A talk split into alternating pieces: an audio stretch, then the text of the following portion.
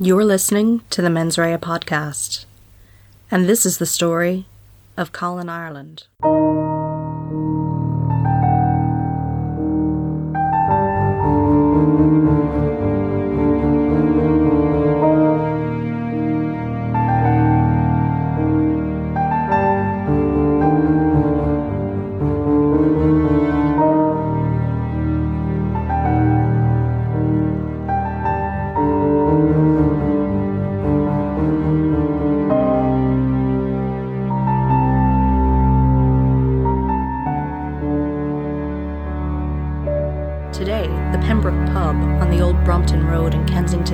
Three story brick building offering craft beers and a seasonal menu. It boasts a roof garden terrace for summers spent drinking cold cider in the sun, and slouchy Chesterfield couches for cozying up with a group of friends for drinks and chats over their gourmet bar snacks. Its decor is modern, crisp, clean, and a little bit shabby chic, and the fact that there's been a pub operating there since the mid 1800s. But the young, modern, smart, casual after work crowd has not always been its regular clientele in that period. It was once named the Coleherne. It started out as a Victorian workman's pub, but in the 1950s it morphed into a gay bar given its proximity to the London theatres. Over the next 20 years or so, it grew to fill a niche, the gay leather community and those involved in BDSM. It got a reputation, which it fostered, of being seedy. Its windows were either blacked out with paint or plastered with advertisements of gigs and club nights, and each floor was thick with cigarette smoke. Its loud and slightly menacing atmosphere provided a level of anonymity to its visitors, and many gay and not yet out celebrities would frequent the pub for this very reason.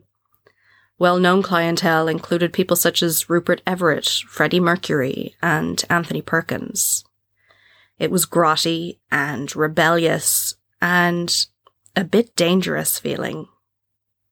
A code of sorts had been imported from the gay scene in San Francisco, whereby the patrons of the pub identified their particular kink by wearing a coloured handkerchief it identified what they were into and what role they wanted to play, whether they were tops or bottoms. Colin Ireland was born in Dartford, Kent, on March 16, 1954. Dartford is basically a little satellite of London. It lost much of its industry to the capital during the Industrial Revolution, and this was reflected in people's lifestyles. Most people headed to London to find work. Colin's father abandoned his 17 year old mother shortly after he was born.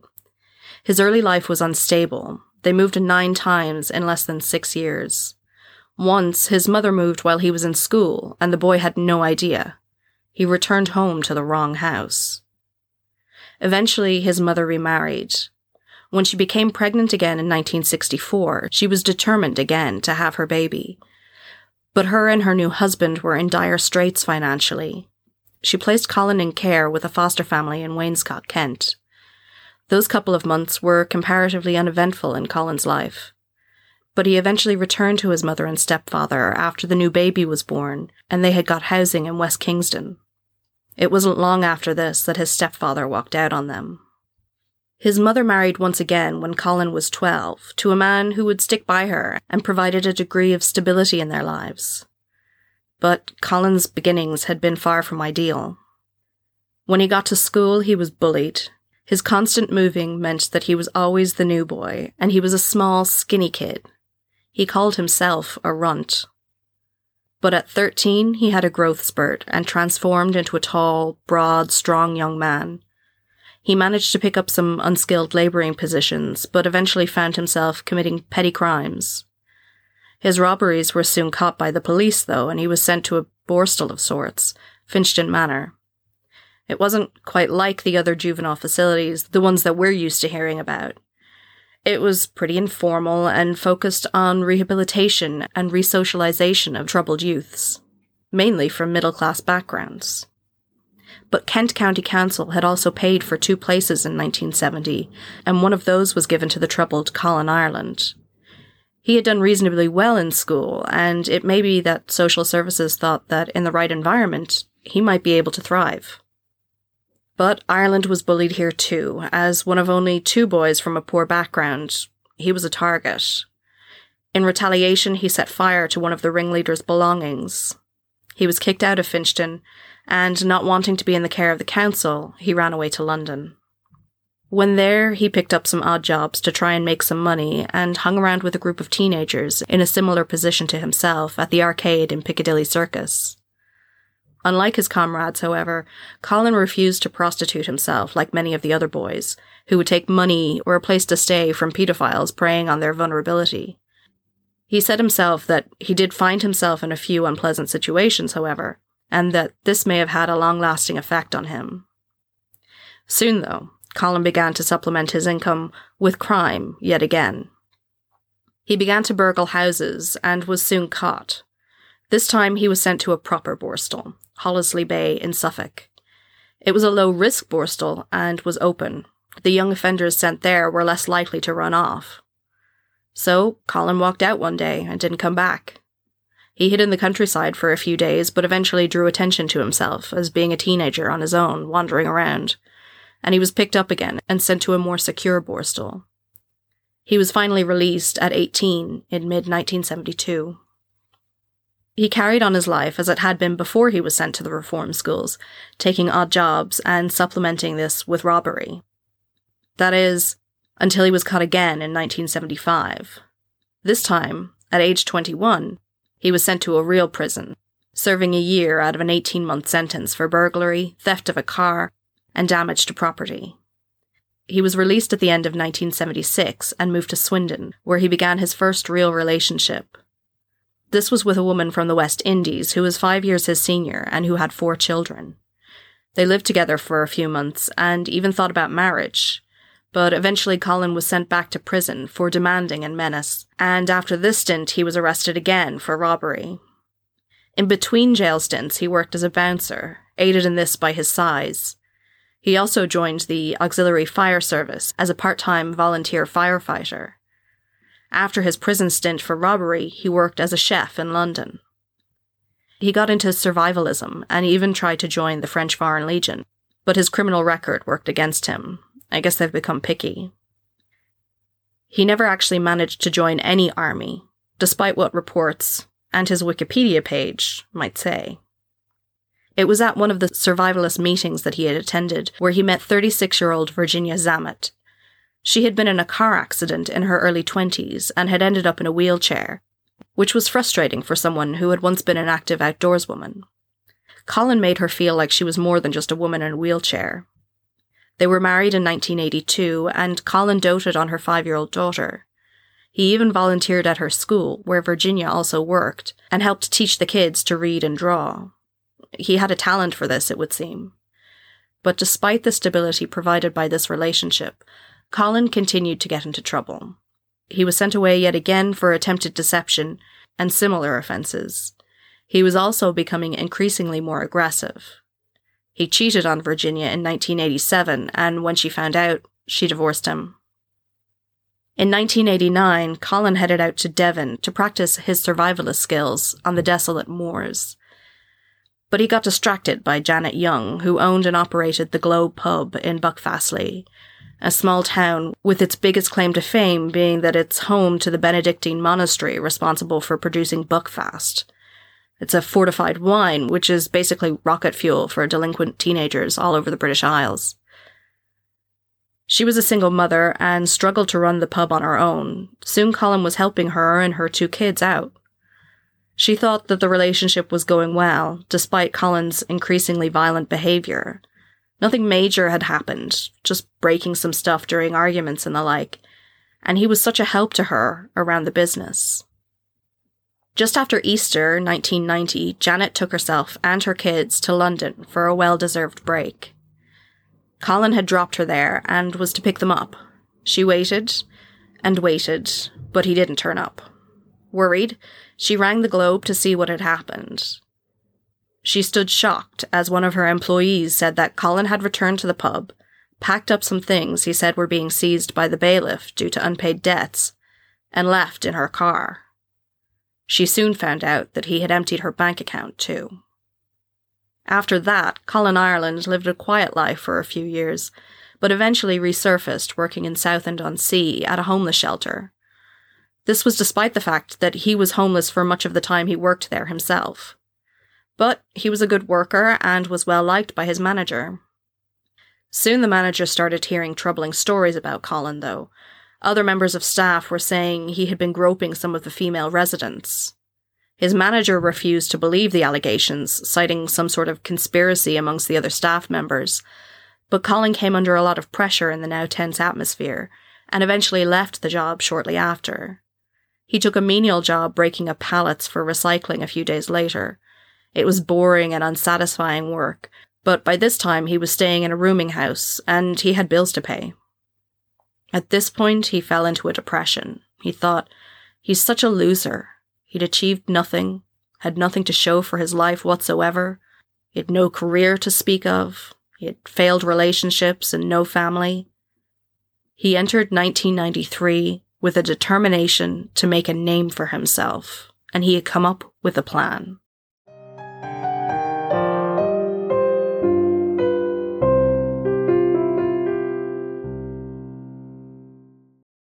In early 1993, Ireland lost his job and was living on a welfare payment, at the time 64 quid every two weeks. He also had rent assistance. But he didn't let that interfere with his plans and began to research serial killers. He read the popular true crime book, Whoever Fights Monsters, written by the FBI agent who coined the phrase serial killers, Robert Ressler. He watched crime shows on TV.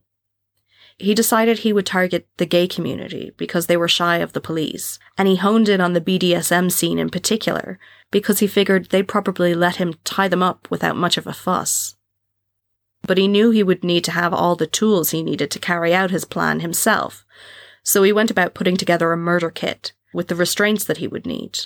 He bought unremarkable stuff, so no one would pass comment when he bought them, and to make sure that he wouldn't be remembered at the shops. He knew he would have to remove anything incriminating from the scene, and also carried a spare set of clothes to frustrate fibre identification. He knew he would have to get rid of everything after, and he would have to wait in the flats until morning to leave so that his presence wouldn't be suspicious. He had everything prepared and was ready to be famous. Later, Mike Berry, a clinical psychologist interviewed for a documentary on Ireland, would state, quote, Having decided he was a nobody, he then wanted to be a somebody, and one of the best ways to be famous is to be a killer. We all know about Ian Brady. We all know about Peter Sutcliffe, Robert Black, he wanted to be in that league.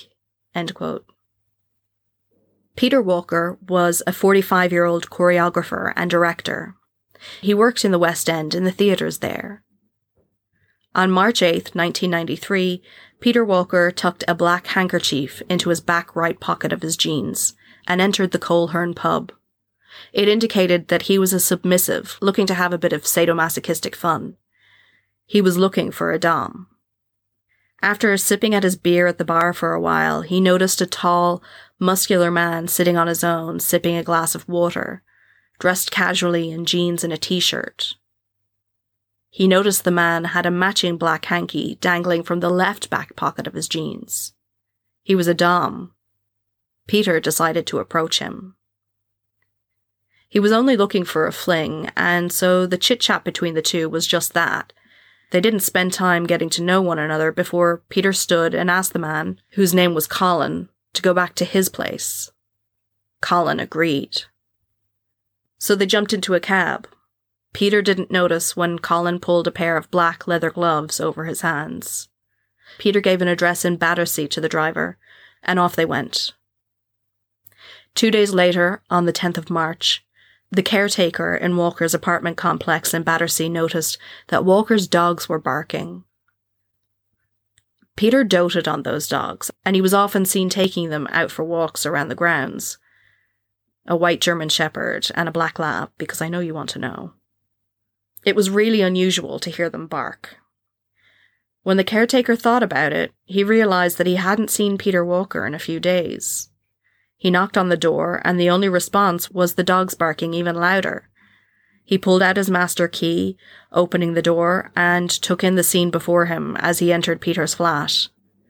The place looked like it had been ransacked, drawers pulled out and stuff thrown everywhere.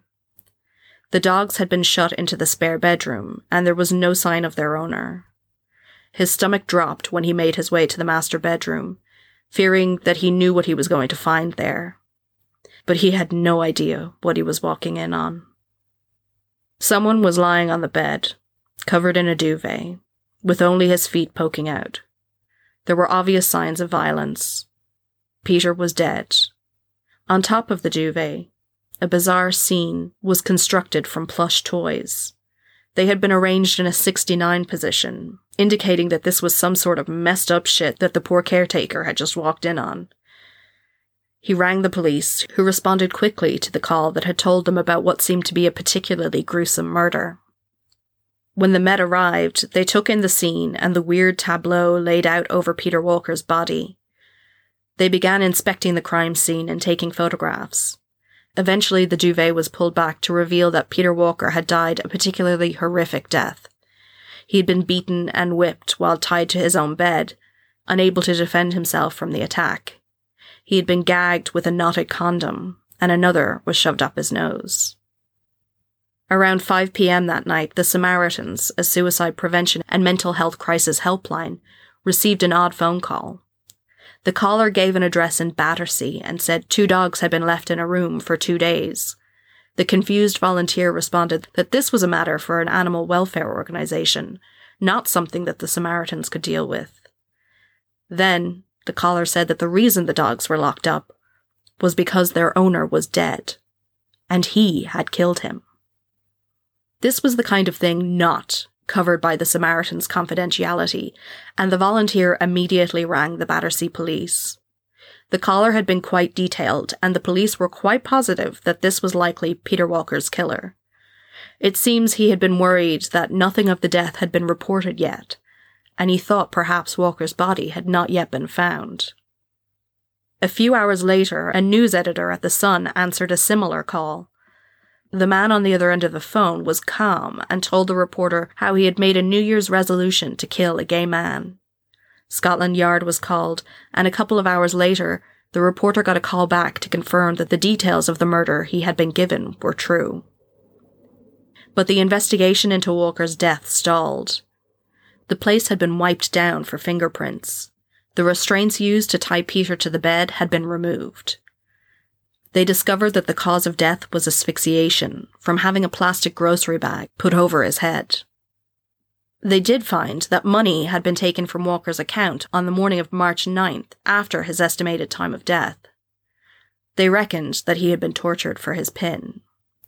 It was nearly impossible to trace Walker's movements after he had left work that day, no one from the Coleherne was going to come forward to give a statement about what they had seen in the pub that night. Christopher Dunn was a librarian.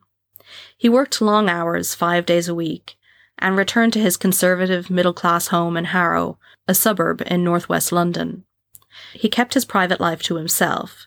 He was a gay man, and there was no way he wanted his conservative neighbours to know that.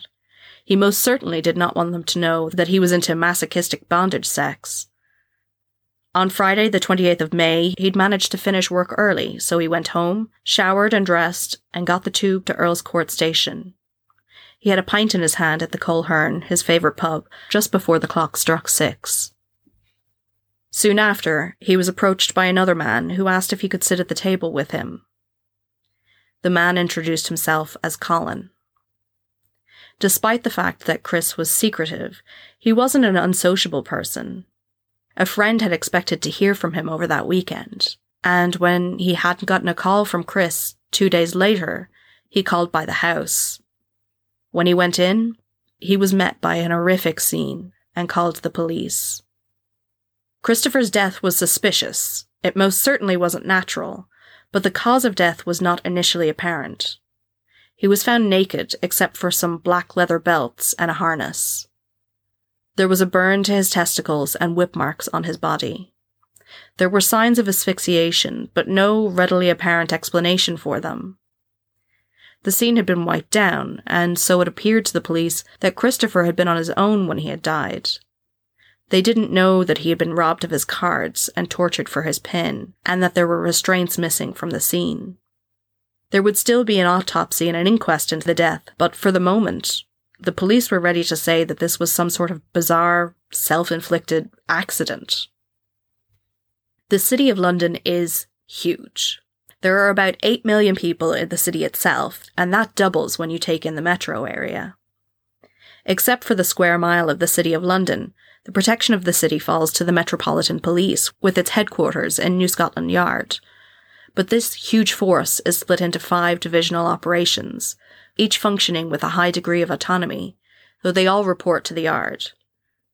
In 1993, despite the districts keeping each other informed of what was going on, the data sharing of their IT systems was not particularly effective. Because of this, the similarities between Dunn and Walker's deaths went unnoticed. On top of this, the gay community was still very closeted in the UK at this time.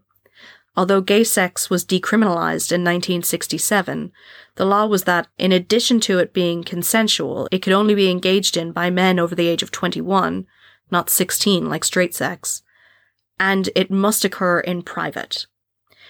The privacy element allowed the continued legal persecution of gay men who engaged in group sex, had sex in hotels, or even had sex in a private home that happened to have other people in it.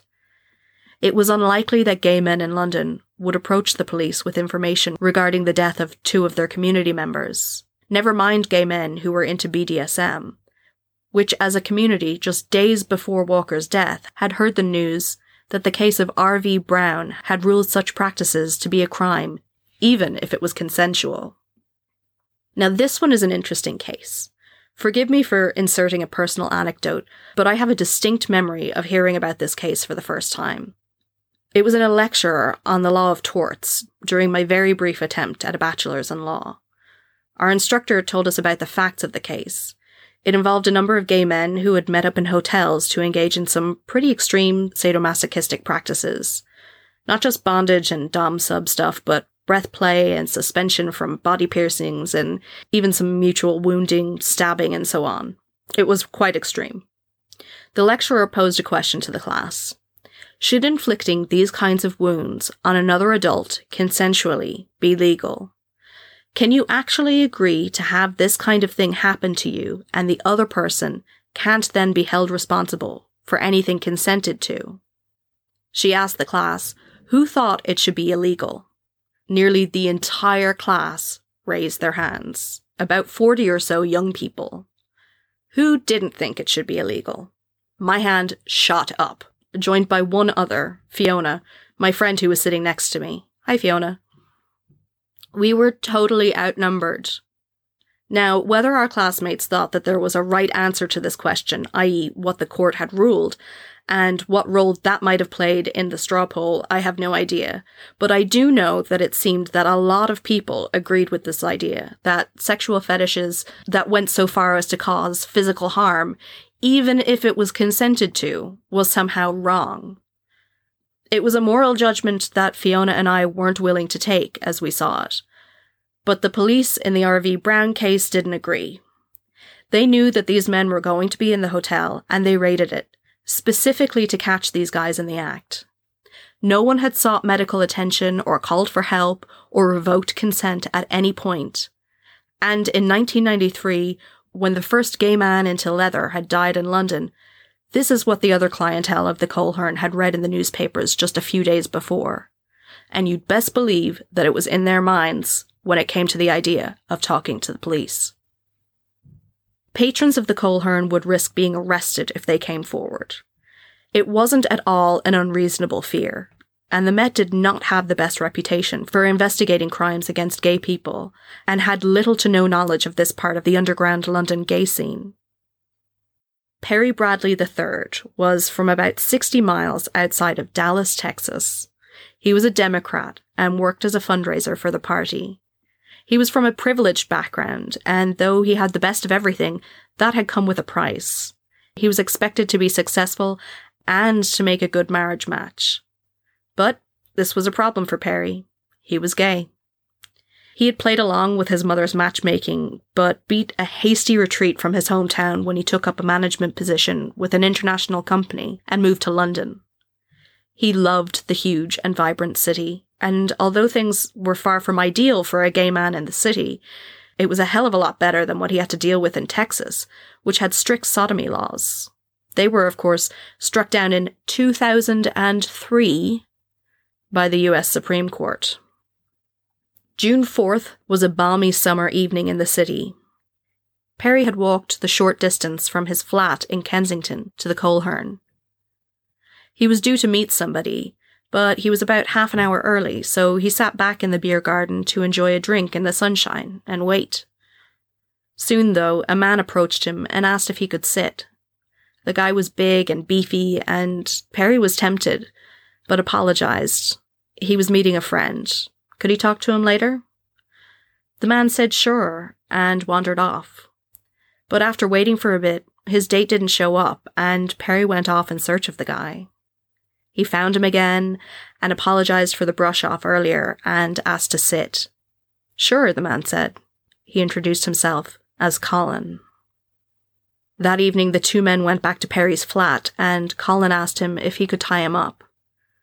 Perry wasn't terribly enthused, but agreed when Colin said he needed it to get aroused. Colin tied him to the bed with handcuffs and ropes that he had brought to the flat himself. Two days later, residents of the Kensington apartment block began to worry at the smell emanating from the nice young American's flat. He hadn't been seen for a few days, and knocking at the door was getting no response. They called the police. Again, the police were baffled by the scene that they found in Perry's apartment they weren't able to establish that he was in fact gay. His family had denied it, and his friends in London would only go so far as to say he was keeping an open mind about his sexuality. The scene had again been wiped down, and there was money missing from his bank account, withdrawn after his death. But there was a single plate and glass out on the table, so maybe Bradley had spent the evening alone, and the bizarre murder had been part of another robbery. They didn't yet know that the second plate was in a rucksack, along with bindings, at the bottom of the Thames. The various districts of the police force still had not connected the three deaths, and they were each getting increasingly frustrated at being unable to explain the bizarre deaths. Further north, in Southend-on-Sea, Colin Ireland shared their frustration. He desperately wanted them to link the murders, to realize that they had a serial killer on their hands, and for his notoriety and infamy to begin. Andrew Collier was a 33 year old caretaker who lived and worked in a retirement complex. He was out as gay to his neighbours. They didn't seem to care, and in fact, the older ladies took a sort of maternal care of him and plied him with cakes and stories about their grandkids. On June 7th, just three days after Perry Bradley's death, Andrew headed to the Coleherne pub. He was a regular and was quite comfortable in the near empty building. It was Monday and it was much quieter than at weekends, but he still might get some fun out of it, he thought. The place was never actually empty of patrons. He got himself a beer and sat at a table facing the door. He noticed when a tall, burly man entered the pub. He vaguely recognized him, thinking he must have seen him in the pub before. When the man turned from the bar with a pint in his own hand, Andrew raised his glass to him in invitation. The guy sat down and introduced himself. His name was Colin, and he lived in Southend-on-Sea. Andrew thought, well, that explains the rucksack he has. He lived nearly two hours from the city, and the guy must have optimistically packed an overnight bag. Andrew didn't mind. He was into it. The two eventually left the pub and headed to Andrew's apartment in Dalston, northeast of the city centre. The two chatted when they got back to the neat and tidy flat, but they were soon interrupted by a ferocious row that had started up outside. Andrew got up and looked out the window, and Colin came up behind him to see what was going on. He leaned out the window, holding onto a bar that ran across it, and said something about drunk idiots. Then the two went to bed, and Andrew found out what kind of man he had brought home that night. He couldn't have known the danger that he was in. After he was secured to his bed, he was tortured and robbed. Two days later, his elderly neighbours caught the smell coming from his bedroom. The summer temperatures had remained high and ensured that as soon as the police responded to the neighbor's call, they could tell that Andrew was probably dead before they entered the flat. What they weren't prepared for was the scene that they met there. When they entered the bedroom, they were horrified to find Andrew lying on his back, with marks from being bound visible on his ankles, wrists, and neck. Again, there were burn marks on him, including cigarette marks indicating that he had been tortured. His cat had also been killed, and she was stretched out over his chest.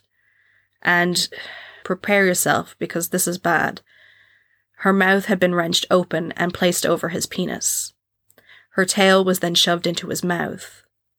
Both had been strangled by rope. There was a condom placed over the end of the cat's tail and Andrew's penis. The cops retreated immediately. They didn't need much time to decide that this was a murder and that they needed to preserve the scene. But after the disbelief at the scene that they had just taken in faded from their minds, the detective chief inspector on site realized that this was too bizarre and ritualized to be a one off murder. They decided to contact all the other offices across London to find out if they had had any similar murders. There had been 150 murders in London in the last year, but as the officers combed through their files, they quickly narrowed down the relevant cases to those whose victims had been gay men and further to those who had had restraint marks and had been strangled or suffocated somehow. Eventually, there were only two cases left of interest to them. They called Kensington and inquired about Perry Bradley, but were told no, he wasn't gay, so it couldn't be connected. Kensington was playing along with the family on this one, though there were definitely questions about Perry's sexuality. The next on their list was Peter Walker, the next on their list was Peter Walker. Remember that Battersea police had thought Christopher Dunn's death was some sort of bizarre accident. The Walker and Collier cases were very similar gay men, tied up but bindings removed, tortured, condoms found on the corpses and posed, one with soft toy, the other with his dead cat. It looked like the CID had been right in his suspicions. The forensics team was still working away in Andrew's flat. It had been wiped clean. Nearly. The attacker had forgotten to wipe down the railing at the window that he had gripped two nights before to watch the row outside. One single fingerprint. And it wasn't Andrew's. The brutality of Collier's death meant that it was splashed all over the papers the next day but it hadn't officially been linked to any others, and so it wasn't reported as a serial crime. Colin was becoming ever more frustrated and furious that his murders weren't being accurately reported. So he took himself to a public phone box and rang the police. The detective that he got through to, Gareth Barlow, no take that jokes please, didn't believe the anonymous voice on the other end that said he was a serial killer not until he started to recount the details of Collier's death. That got his attention. Three more calls to different police stations were made over the next hour. Each time, Colin repeated his victims' names and addresses and berated the police for not having connected them all yet. The puzzle had been solved for them. They no longer needed to search out connections themselves. Christopher Dunn's body was autopsied then, which found ligature marks on his throat faint enough that they wouldn't have initially been seen by the responding officers. The Met swung into action. The sicko had to be caught. Emmanuel Spiteri entered the Coleherne pub on June 12th, dressed in his leather trousers and motorbike boots. It was an ostentatious way of dressing that he employed to attempt to hide his shyness. He was a chef, originally from Malta, and the 41 year old had known at that stage a few of the regulars to the Coleherne had died recently. But he wasn't aware of the true danger. The news had yet to break that Andrew Collier's murder was linked to the others and was part of a series of murders. He was wary, though, and as he sat down, he heard a voice behind him warning him to be wary of who he decided to go home with. But the man he spent the evening with, Colin, was a guy he'd seen around a good few times before. He was a regular like himself, and he invited Colin back to his flat in Catford, in the southeast of the city. Still, Emmanuel probably realised his mistake when Colin had him trussed up on the bed and demanded his PIN for his ATM card. He had heard enough about the strange deaths and murders to realise that he had been too trusting of a regular's face, and he probably knew what was coming. It was probably this knowledge that spared Emmanuel from the usual torture. Colin simply put the rope around his neck and killed him. The next morning, Ireland rang the police and told them that he had killed again. He told them that he'd read about serial killers and wanted to see if he could get away with it. He said he didn't like gay men, but he had picked them as targets because of the strained relationship the group had with the police. They were easy pickings. He told the police to look out for a dead man where there had been a fire. On the 15th of June, a landlady called the police to report that one of her tenants was dead. There had been a fire in his room and his death didn't look accidental. The police knew what they were going to find when they arrived at the flat in Catford. Emmanuel was still on the bed, with visible signs of ligatures that had bound him to the bed, and the remains of a fire made out of his papers and furniture. No serious damage had been done by the fire. It had probably only burned for a few minutes. The police now had a fifth victim. They were going to have to make considerable efforts to figure this out. They had nearly nothing to go on, just an unidentified fingerprint the anonymous calls, and the bodies themselves. So the Met took action to bridge the gap between the gay community and the police force. The day Emmanuel was found, they held a midnight press conference outlining the risk to those in the gay community. They thought that if the murderer was on the prowl, it might prevent a further death. The Lesbian and Gay Police Association was drafted in to help the investigating team and to provide a friendlier face to potential victims, and they circulated leaflets at the Pride Parade on June 19th of that year, both warning people and hoping to find some sort of lead. They also sought a number of psychological profiles of the killer from experts. Dr. Jonas Rappaport told police that he was of the opinion that the killer was not himself a homosexual, but simply posing as a gay man in order to attract his victims. He went on to say that whoever it was was well organized, probably of large build and physically strong, which made him confident in his ability to overpower his victims. This description would bear out. Shortly after the Pride Parade appeal, someone came forward. He had seen Emmanuel on a train with another man the night that he died. This guy came forward despite the fact that he would effectively be outing himself to his friends and family to describe the man that he had seen Spiteri with to the police. His description was good enough to use the brand new eFit software to make a likeness of the person he had described. More witnesses came forward, and the image was refined and finally released to the public on the 24th of June. The police also found CCTV footage from the Charing Cross station where Emmanuel had been seen, and after scouring over 450 hours of tape, they eventually spotted Spiteri and the man with him. It showed a tall, bulky guy, and his face was fully visible.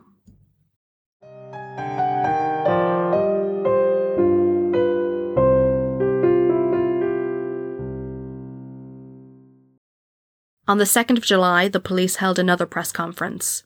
This time they spoke directly to the killer.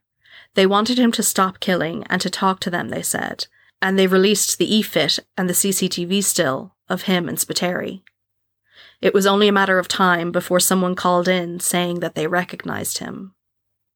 Backed into a corner, Colin Ireland took matters into his own hands and found a solicitor in Southend on Sea. He went to the office and said that he needed to make a sworn statement. He said in this statement that he had in fact met Spiteri that night and had gone back to his house. But when they got there, there was another man in the house. That made him nervous, and so he bowed out at that point and left. He said he hadn't initially made the connection between that incident and the murder he had seen in the press, and so when he did, he came forward to tell them what he knew. When the police were given this statement, they didn't even bother trying to check out the story. They just asked for fingerprints.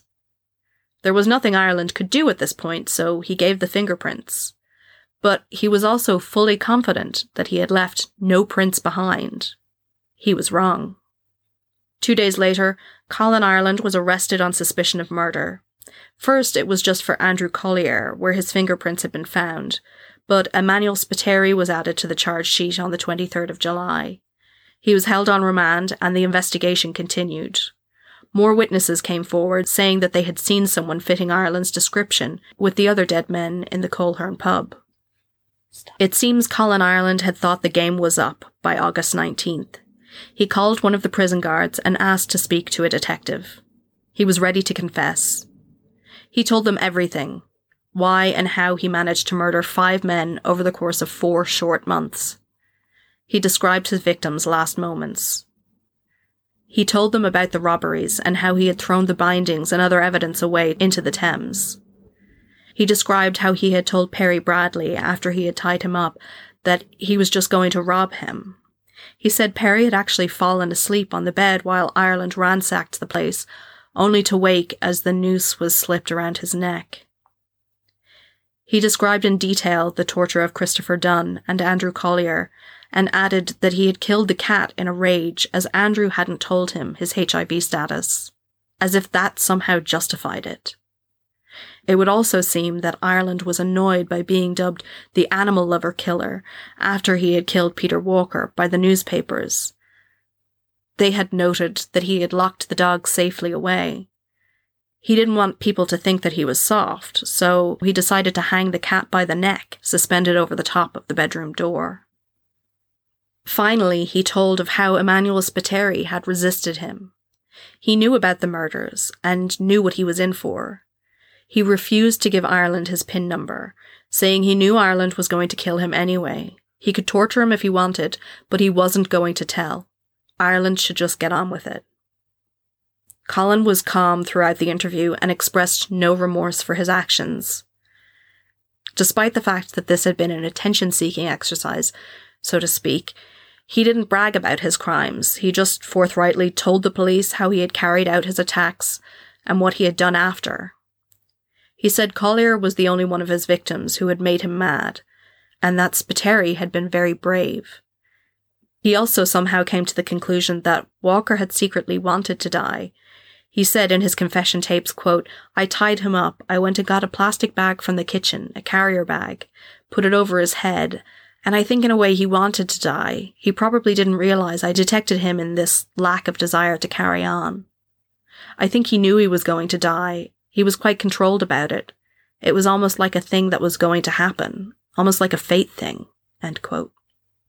He blamed his victims for putting themselves in a vulnerable position by approaching him or by inviting him back to theirs. He said, quote, I think it's been something that's been triggered in me some time before.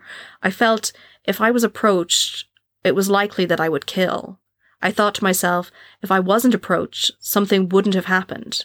I would have gone on my way and nothing would have happened. End quote. The only thing that bothered him, he said, was having to sit in the flats all night long with the dead bodies, watching their skin lose its colour and become blotchy. He was very insistent about the fact that he hadn't been on drink or drugs when he committed the murders.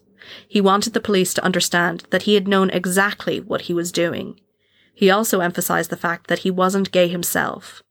There was no sexual element to the crimes at all, he insisted. He said in this interview that he didn't have a problem with gay men. He had just picked them because they were easy targets. Though this doesn't quite jive with what his ex Janet Young had said. There was no financial motives for the crimes either, despite the robberies. Ireland had just used the money he had stolen from one victim to get the supplies and train tickets he needed for the next one. He was on benefits after all. Colin Ireland decided that he would plead guilty, and therefore the only time he appeared in court was at his sentencing hearing. It was held on the 20th of December 1993 in the Old Bailey and lasted about two hours. The details of his crimes were described for the record. Even the journalists in the court were shocked by the details provided. There was very little to be said to redeem Colin Ireland. His own defence counsel, Andrew Trollope QC, said that there had been no mitigating circumstances in this case. two psychologists said that Ireland was entirely sane, not suffering from any serious mental illness whatsoever. Mr. Justice Sachs described him as, quote, an exceptionally frightening and dangerous man, end quote, and sentenced him to life imprisonment at Her Majesty's pleasure, meaning that his imprisonment would be of an indefinite term. Everyone knew that this would mean Colin Ireland would probably never set foot in the free world again. His mother, who had failed him so horribly in his early childhood, sobbed as the sentence was read out. His stepfather was less sympathetic and told the journalist upon hearing the sentence that that was what Ireland had deserved. One of the investigators on the case said that although Ireland had admitted to five murders in total, he believed it was possible that there may have been up to six more that he might have been responsible for. I couldn't find anything else to back this up, but it just goes to demonstrate how Ireland came across to a seasoned detective. He was frighteningly dangerous, and was seen as being capable of anything. One particular case that Chief Inspector Detective Albert Patrick describes in Fergus Mason's book, The Gay Slayer, is a case from January 1993 where a gay man was tied up and murdered in his apartment. He wasn't found for a few days, and at that stage, his two dogs had worried away at his body and ingested a decent amount of it. It does sound pretty similar to Colin's crimes. Personally, I don't think he would have been able to keep quiet if he felt like he had gotten away with murders. The murders were a means to an end, to his ultimate goal of becoming somebody, being remembered for something, even if that something was horrific. There were also unsubstantiated rumours that he may have killed another inmate while in Wakefield prison, and that he once had plans to kill the actor Tom Cruise. Yes, you heard right. Apparently, Ireland had seen Tom in a bar in London, but the actor was whisked away before Ireland could get over to him to put his plan into action. So, was Colin Ireland a psychopath? Did he suffer from some sort of personality disorder, or might he have been a narcissist? It's hard to tell. People who were around him in his earlier years said yes, he could be self centered and seemed sometimes to be lacking in empathy, but they thought that he had genuine connections with some people, that he could be selfless and he could be kind. It seems that Colin Ireland knew what he did was wrong, but his desire to be noticed, to feel like he had achieved something, was stronger than his sense of right and wrong. He said of himself, quote, I was probably 60%, 70%, quite a reasonable human being most of the time. But there's that side of my character that is negative. It's quite cold and calculating. end quote. On the 21st of February 2012, the news came that Ireland had died. A prison service spokeswoman said, quote, Colin Ireland died in Her Majesty's Prison Wakefield's Healthcare Centre today at 9.20 a.m. He is presumed to have died from natural causes. A post-mortem will follow. As with all deaths in custody, the independent prisons and probation ombudsman will conduct an investigation. His autopsy concluded that he had died of pulmonary fibrosis, a disease of the lungs, and complications from a broken hip that he had suffered just days previously when he had fallen in the prison exercise yard. He was 57 years old. And I guess he got what he wanted. Thank you for listening to the Mens Rea podcast. If you like what you heard, you can subscribe, rate, and review on Apple Podcasts or whatever podcast app you use. You can find us on Facebook or Twitter at Mens Rea Pod, join in on the discussion at the Mens Rea Pod discussion group, or you can send us in your questions, comments, or suggestions to mensreapod at gmail.com. I'd like to take a moment to thank our sponsors on Patreon. Your support means a lot, and it helps to defray some of the production costs of the podcasts. Special thanks this week to Kevin May of the Mirths and Monsters podcast. He has recently upped his donation, so thanks very much, Kevin.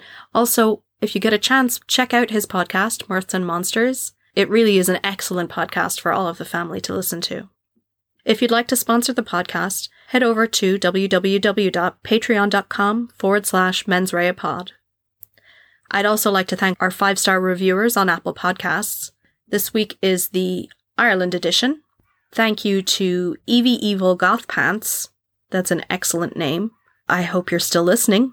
I know it's been a while since you left your review in November. Thanks so much for getting in touch. To Arkham underscore 69, thank you very much. Thank you for the compliments about the research. Thank you to Fairwater Woman and Rosso Crusoe. And thank you for the five stars to Kerry Gardacase also. That's going to be it for this week. So thank you very much for everyone who leaves reviews. I do read them and I love getting your feedback. So do head on over to Apple Podcasts or even Facebook and leave a review and a little bit of feedback. This podcast is researched, written, and produced by me, your host, Sinead, with help this week from my assistants, Gilgamesh and Schrodinger the cat. All sources used for today's episode can be found on our website, www.mensreapod.com, or in the show notes. Our theme song is Queen Song First Dance by Kevin MacLeod, with thanks to Ronan McHugh for help with sound engineering. Till next time, don't do anything I wouldn't do.